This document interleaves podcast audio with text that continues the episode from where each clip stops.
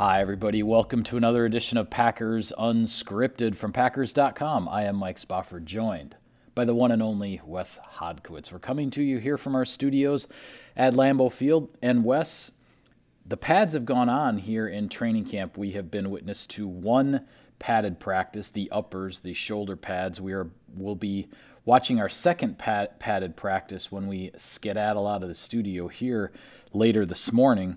Just wanted to get your impressions on the uh, the first workout in pads. What stood out to you? Well, the thing I always look for, and you and I kind of have a little thing going. It's the most exciting period of any training camp practice, from the beginning to the end, when you have the one-on-ones, offensive line, defensive line, and then you got the routes. You know, the one-on-ones, receivers, running backs, all that against the against defenders. the DBs. Yeah, It's the most, and it, unfortunately, it happens at the same exact time, so you can only pick one. You were over at the uh, the receivers and everything. I stayed back with the linemen, and it is every year. It's one of my most favorite things to watch because it really is the mano a mano part of this whole process. Now, it's not everything. You can excel in the drill and not be that great. You can not do well in that drill and still end up being really a successful NFL player. I think back to Kyler Fackrell. Everybody gave Kyler Fackrell a lot of you know grief for how he did in one on ones. Yeah. Kyler Fackrell's a legitimate NFL football player. It's Absolutely. just the, the rub of the green, so to speak. But what I loved about this was you got a chance to see Josh Myers for the first time taking reps against Kenny Clark with their pads on. Both of those guys, two bulls in a china shop going up against each other. I I wrote about it in Insider Inbox, Rashan Gary. He's always looked like a man in that drill, but I mean, this year you can see the speed to power that he has in his rush, especially his bull rush, but he also can beat guys around the edges. Some of these young guys, too, I'll close on this. This is the first time we really get a sense of what the guys on like those third team offensive lines have to offer. Yeah. Now, that might seem really rudimentary, but that's where a guy like Greg Van Roten back in 2012 started to emerge. That's where you start to notice the Don Barclays of the world. And ultimately, then it starts to translate into preseason games. So it was a really fun first day of practice. That's funny. practice. That no, that's funny that you that as soon as you said Don Barclay, that was exactly the name I was thinking of when you talk about those guys. They're you know they're a little later in that one-on-one drill. You know they're down there. You know further down on the depth chart, really early in their careers. Those undrafted guys, and and yeah, that's when they start to that's when they start to stand out. I made a comment in our three things video after. Tuesday's practice because I've been waiting for the pads to go on as far as the wide receivers DBs because I wanted to see this Juwann Winfree. Yes. Because he really was the star of the young wide receivers in the spring. When there's no pads, there aren't really the jams at the line of scrimmage and all of that kind of stuff. Well, now we're getting to that stage and Juwann Winfree had a really solid day in his first one-on-ones with uh, with the pads on, going up against um, going up against Eric Stokes, the the Packers' first-round draft pick. Now that being said, with the one-on-ones, and as fun as, as fun as it is to watch, I will say this though: I take I take all of it with just that little bit of grain of salt because I think for the one-on-one in the pass rush pass pro, I think the defense is at a distinct advantage because there's no other traffic, right? I mean, the, the defender can go whichever way he wants to. He's not going to trip over anybody else, right? And There's no the o- combo blocks. right? The offensive lineman has to has that much more territory to guard. The flip side, I think, is true in the wide receiver DBs because there's no other route being run. There's no other traffic. So the wide receiver can go wherever he wants to go. And the defensive back has that much more And- territory. He can't make a read off of anything Yeah. else to get leverage anywhere. Every So- play is cover zero. Right. but that but that's but because of those disadvantages with those guys sometimes it's where you start to find out a little bit about guys and and just how uh um just how talented they might be. So in that respect, it's uh it's really fun to watch. My thing I always think is the cheat code in that receiver DB drill too is whenever they run the slant. It's like, what, what are you expecting him to do here? I Yeah. mean, is he really going to be able to jump the slant when Right. he's worried about the guy going on a go route with no safety help behind? I that's, Yeah. makes for a fun day. Yeah, but it's but uh, so you can't you, you can't take all of it at face value, but it's a heck of a drill, and it's and it's how guys both in terms of the linemen and in terms of the receivers and DBs, how they can really start to lock down and refine some of their skills and, and, and work on certain techniques. Yes. Even if they don't work quite exactly right in that moment, they're still practicing and working on that stuff for when it's really going to matter. And if getting back to the lineman drills, you very rarely, unless it a you know Jerry Montgomery wants a defensive lineman to work on one specific thing, they're always alternating. They'll run the Packers. They made this adjustment a few years ago where they'll just run the rep twice Back in the day, you'd run it once, reset, next group goes in. Now it's they run it twice, give them two different opportunities. Not only does that allow the offensive lineman to potentially make an adjustment, it allows for that chess match with the defensive rusher also making their own. Yeah, it's fun. It's fun to watch for sure. Well, we heard from quarterback Aaron Rodgers on Wednesday. On Wednesday, the Packers had just a walkthrough practice, not open to the public, not open to the media. We did talk to a few players afterwards, and one of those was quarterback Aaron Rodgers. And interestingly, we've been kind of as a media corps as a whole we've been kind of trying to needle the defensive guys when we talk to them about like hey so what's different about joe barry's yeah. defense you know like are you guys doing some different stuff or you know are you being asked to do different things and most of the guys are you know it's like they're really not revealing anything they're keeping keeping it very close to the vest so yesterday I decided, what the heck? I'm going to ask Aaron Rodgers what he thinks is different about this Joe Barry defense. And we actually got a, a, really interesting answer. The long and the short of it is that Rodgers and then Allen Lazard also um, sort of confirmed a little bit of what Rodgers had said, which is that the biggest thing that the Packers offense in training camp right now is adjusting to with Joe Barry's defense is how they are disguising their pass coverage. They're having yeah. a little bit of a difficult time figuring out exactly what type of coverage Barry's back end is in on any given snap, and that seems to be that seems to be maybe one of the calling cards here is uh, is that element I, I don't want to say surprise but it's the element of disguise. Yeah and that that was one of the more i mean the whole press conference all 20 minutes of it were really illuminating. He touched on so many different topics whether it was you know him reaching out to jordan love in the offseason letting him know everything okay is okay with it whether it was him actually reaching out to, or you know, actually having Randall Cobb in his house uh, and kind of sheltering him here while he finds his his new home in Green Bay. A home he's going to have to overpay for the way that yeah, the, way the, the, way market, the market is went. going. But that's a topic for another day. But what I really liked is I can't speak. What I really liked about the answer on Barry's defense was it got me thinking a little bit he'd mentioned all the strengths when you thought back to Dom, the fire zone concepts in 9 and 10, and, and the things that they did that made them successful. And it kind of gave you a little bit of an impression on what Barry is going to bring to Green Bay and why, right out of the gates, that this could be a guy that could really be a difference maker for Green Bay. And you think about the heavy fronts that they had in Los Angeles. You think about being able to disguise some of the coverages. Well, the more pressure you present and the more you mix up what you're doing on the back end, the more it's going to cause the quarterback and also the offensive coordinator a lot of grief trying to figure out, okay, how do we play on a play clock here and how do we also stay in front of what they're trying to do? You can see a lot of adjustability with what Barry is doing. And to hear Aaron Rodgers say that, right. again, that's that's why it caught my that's why it caught my ear because yeah. the defensive players just hadn't really been saying much, no. but, Rodgers was very upfront and saying this is different. He's he's been doing this for 16 years yeah. now. This is a different type of defense that he's facing in training camp. Yeah, and, and that's that's what you want because this is where we ultimately see the reps, right? We always talk about you get into preseason games. One of the reasons why Rodgers and historically has not been, you know, really keen on playing a lot in the preseason is because everything does look the same it, we talked about the adjustments they make in one on ones. Well, legitimately, they basically are just rushing the same way. They're basically covering the same way. They just want to see what guys can do athletically and kind of make some judgments there on how they're holding their own. They're not trying to show some of their undiscounted looks for the upcoming season.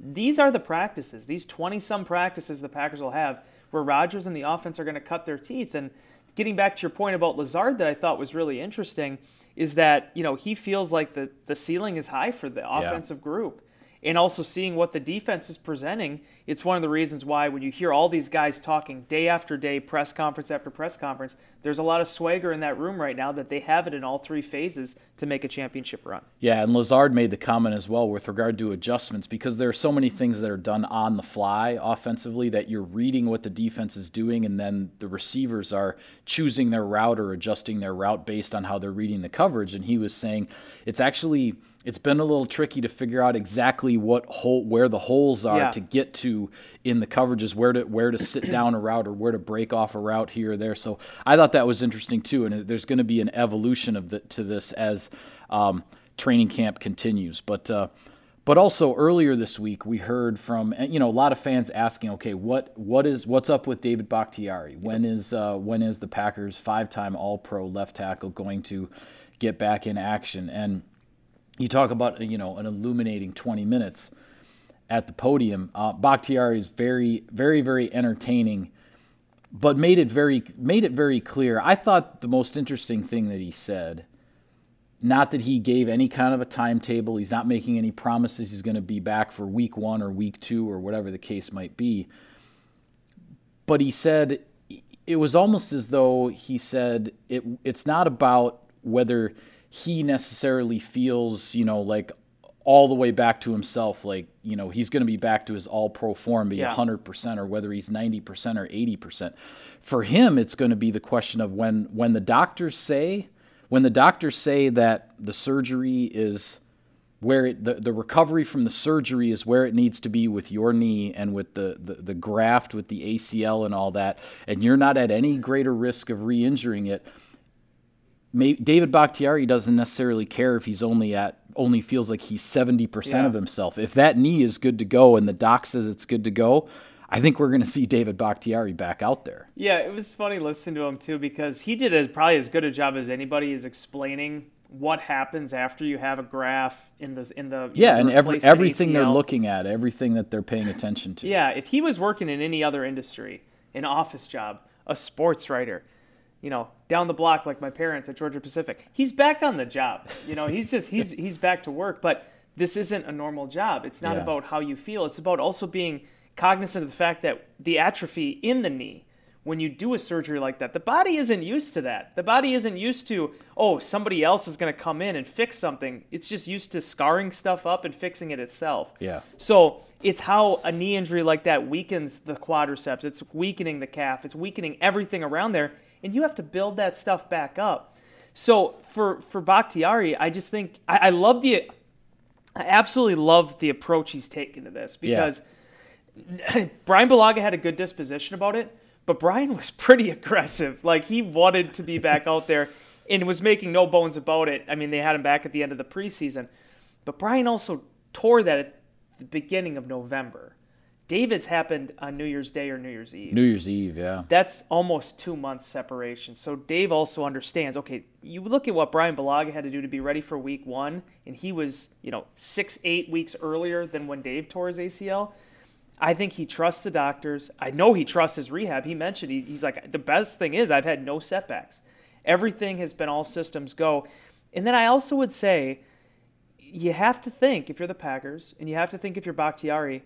You look at Elgton Jenkins standing in there at left tackle, and his best position might be left guard. Heck, it might be center for all we know. But I mean, that's not his natural spot. But doggone it, I mean, he really held his own there last year, and he's taking every rep there this training camp. The Packers have time. It's not like you and I are having to stand in at left tackle, and Aaron Rodgers is, you know, kind of like chattering his teeth, worrying about who's going to be coming from his blind side. Right. They have a good insurance policy there. Get your five time, probably future Hall of Fame, all pro left tackle back and, and go from there. Yeah, the I think the the biggest indication we're going to find out is simply going to be the roster decision at the end of training camp, Yeah. right? Because for those who don't quite understand this, David Bakhtiari is on the physically unable to perform list. It's called the PUP list or PUP list. Players who do not practice, they, they don't practice the first day of training camp. They generally they go on that list and they come off that list then as soon as they begin to practice. Well, we're not expecting to see David Bakhtiari during training camp.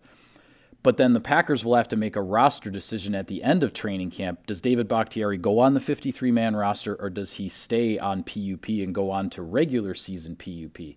Now, the reason that will be a big decision is because somebody who starts the regular season on PUP after having been on PUP all through training camp has to miss the first six weeks of the regular season. That's a rule. So, if the Packers feel like Bakhtiari will be back within the first six weeks, he'll be on the 53 Yeah.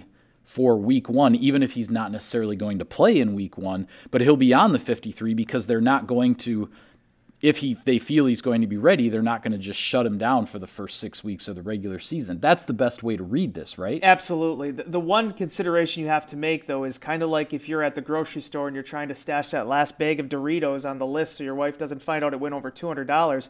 you have to be cognizant of the fact that if he does go on to regular season injured reserve, that means you're probably going to have to cut somebody extra, go down to 52 at the end of camp. You can't just put him on IR, okay, and then bring them back. No, there's still the difference between training camp IR and regular season IR. Yep. So, and if they do that, they put him on the 53 and then put him on IR. That would only be a, mi- a minimum of three weeks that yes, he would correct. have to be out. So those are the different roster. Yep. Those are the different roster machinations that, that that the Packers will figure out with Bakhtiari when the time comes on Labor Day weekend. Yeah, and I think really the big decision is going to be that week after the Buffalo game because now you don't have that last preseason game. They're not going to cut you know, in that typical Saturday weekend at the end of August. So there's a little bit more time for the training staff, the doctors, and Bakhtiari himself to come together and see where things are at. Um, be that as it may, as I said, I, I, think that the Packers have the offensive line depth there to, to be able to stem the tide. But certainly, at some point, you know, he's he's a difference maker. He's the best in the game at what he does. Yeah. And the Packers, you know, want to have him back as soon as possible and as soon as safely as possible. And you mentioned Elgton Jenkins as the guy who's uh, who's holding down the fort there at left tackle here throughout training camp. That's going to be his spot until Bakhtiari is back. We're seeing a competition here at guard with Jenkins, who's a, was a Pro Bowl left guard, obviously last year, and you know has has played in so many different spots. But right now, the coaches are rotating Jon Runyan, Ben Braden, Lucas Patrick. Three guys kind of for those two guard spots while Jenkins is playing left tackle. And from what we've seen so far, nobody's in a hurry to make a decision there. This looks like a competition that is going to continue to play out as we go through training. Camp. Yeah, and, and it has been a very balanced competition, as you said. Now, the one caveat to all this is the fact that Lucas Patrick really is the backup center, too. So, as you mentioned, they've been circling him out on some first team reps so that he can take the second team reps at center. And then in that case, that's where Ben Braden has been over at right guard with with Jon Runyan, staying basically only at left guard. Yeah the the competition there for that left guard though spot is really interesting because Runyan I thought really showed out last year, played well in a pinch, but never actually started a game. He was always just kind of called upon to finish. He was a finisher, closer, uh, if you will. but you know, I said this during the one-on-one drills. The thing that I like about Jon the most is that he has incredibly broad shoulders. He might not have his dad's height. Uh, in terms of, it's funny me saying a six foot four. I was going to say it's not height. as though he's small, but yes, his dad his dad had a little bit more of that size. But by golly, I mean, he has those broad shoulders, and at the guard position, there were a couple one-on-one reps he was taking. I want to say it was against Tyler Lancaster, and Lancaster kind of had a move on him, but the way you know with how much space that that Jon takes up, he's able to shift, move his feet, and he won those two reps. Uh, Braden is just a massive human being six foot six, 200. I think he's listed at 329 pounds. Uh, this is a guy that has bounced around a lot in the league. He was with the Packers in 2019 on the practice squad for a couple months, got cut, ended up going to New England, found his way back to Green Bay, and the coaching staff seems to be really high on him. We've never spoken to him. Uh, we've never, you know, there hasn't been an availability with him. We haven't really seen him really play that much because he's only been here during like the regular season portion of things. He hasn't yeah. really been there in camp. So uh, interested to learn more about him. And, and he was a guy, too, during the offseason program when they were still feeling things out with the tackle situation, took some reps at tackle, too. So, um, an interesting little guy to have involved there as well.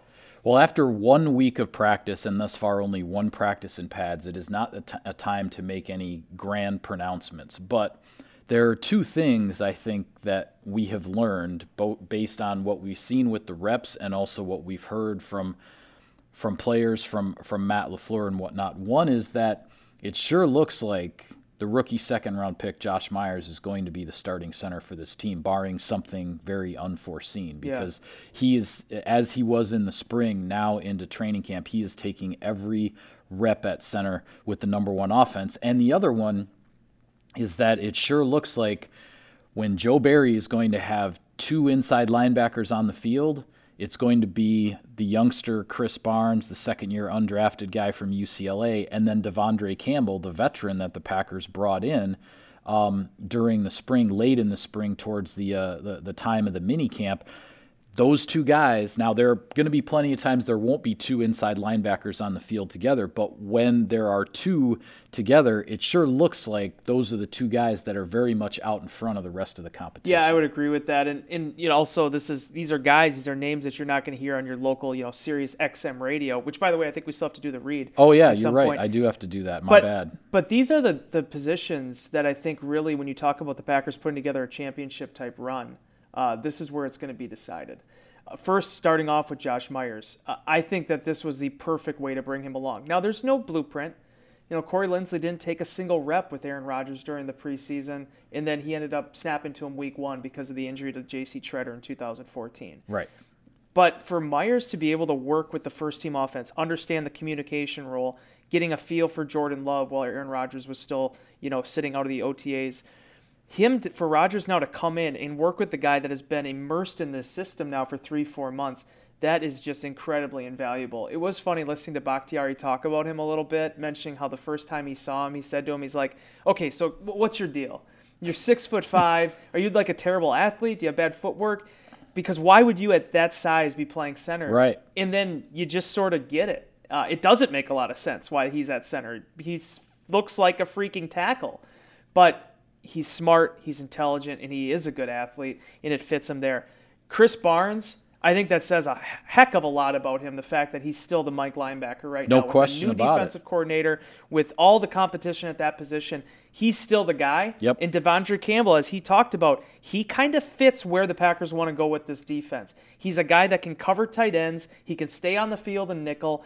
And again, we're talking about options. He's a guy that gives Joe Barry a lot of options for how he wants to settle that defense in the sub packages. Yeah, an interesting combination there of a young guy with with a veteran, a veteran who's you know new to this team and this system. But you are right. I need to do the uh, the sponsor business here. Sirius XM NFL Radio delivers hard hitting analysis and up to the minute NFL news that true football fanatics need, twenty four seven 365. And with that, we're going to call it a wrap on this edition of Packers Unscripted. Be sure to follow all of our coverage of the team and of training camp. It's all there for you on Packers.com. For Wes, I'm Mike. Thank you for tuning in, everybody. We'll see you next time.